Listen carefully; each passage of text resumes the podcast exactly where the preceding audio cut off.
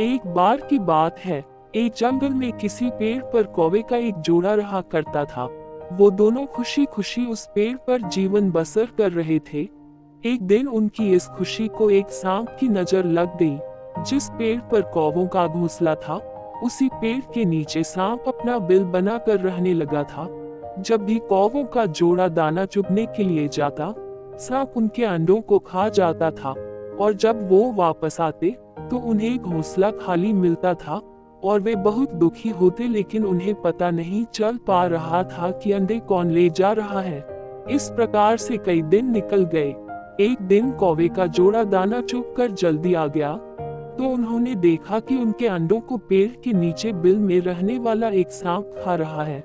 इसके बाद उन्होंने पेड़ पर किसी ऊँचे स्थान पर छुपकर अपना नया घोंसला बना लिया। सांप ने देखा कि कौवों का जोड़ा पहले वाले स्थान को छोड़कर चला गया है, लेकिन शाम होते ही दोनों वापस पेड़ पर आ जाते हैं। इस प्रकार कई दिन निकल गए, नए घोंसले पर कौवे के अंडों में से बच्चे निकल आए और वो बड़े होने लगे। एक दिन सांप को उनके नए घोंसले का पता चल गया और वह कौवों के जाने का इंतज़ार करने लगा। जैसे कौवे घोंसला छोड़कर गए, सांप उनके घोंसले की ओर बढ़ने लगा।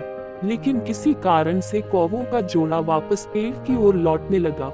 उन्होंने दूर से ही सांप को उनके घोंसले की ओर जाता देख लिया और जल्दी से वहाँ पहुंचकर अपने बच्चों को पेड़ की ओट में छुपा दिया। सांप ने देखा कि घोंसला खाली है तो वह कौवों की चाल समझ गया और वापस बिल में जाकर सही मौके का इंतज़ार करने लगा। इसी बीच कौवे ने सांप से पीछा छुड़ाने के लिए एक योजना बनाई। कौवा उड़कर जंगल के बाहर बने एक राज्य में चला गया। वहाँ एक सुंदर महल था। महल में राजकुमारी अपनी सहेलियों के साथ खेल रही थी। कौवा उसके गले में से मोतियों का हार लेकर उड़ जाता है। फिर सभी शोर मचाते हैं। तो पहरेदार को पता लगते ही हार लेने के लिए कौवे का पीछा करने लगे। कौवे ने जंगल में पहुंचकर हार को सांप के बिल में डाल दिया, जिसे पीछा कर रहे सैनिकों ने देख लिया। जैसे ही सैनिकों ने हार निकालने के लिए बिल में हाथ डाला तो सांप फुनकारता हुआ बाहर निकल आया। सांप को देखकर सैनिकों ने तलवार से उस पर हमला कर दिया, जिससे सांप घायल हो गया और अपनी जान बचाकर वहाँ से भाग गया।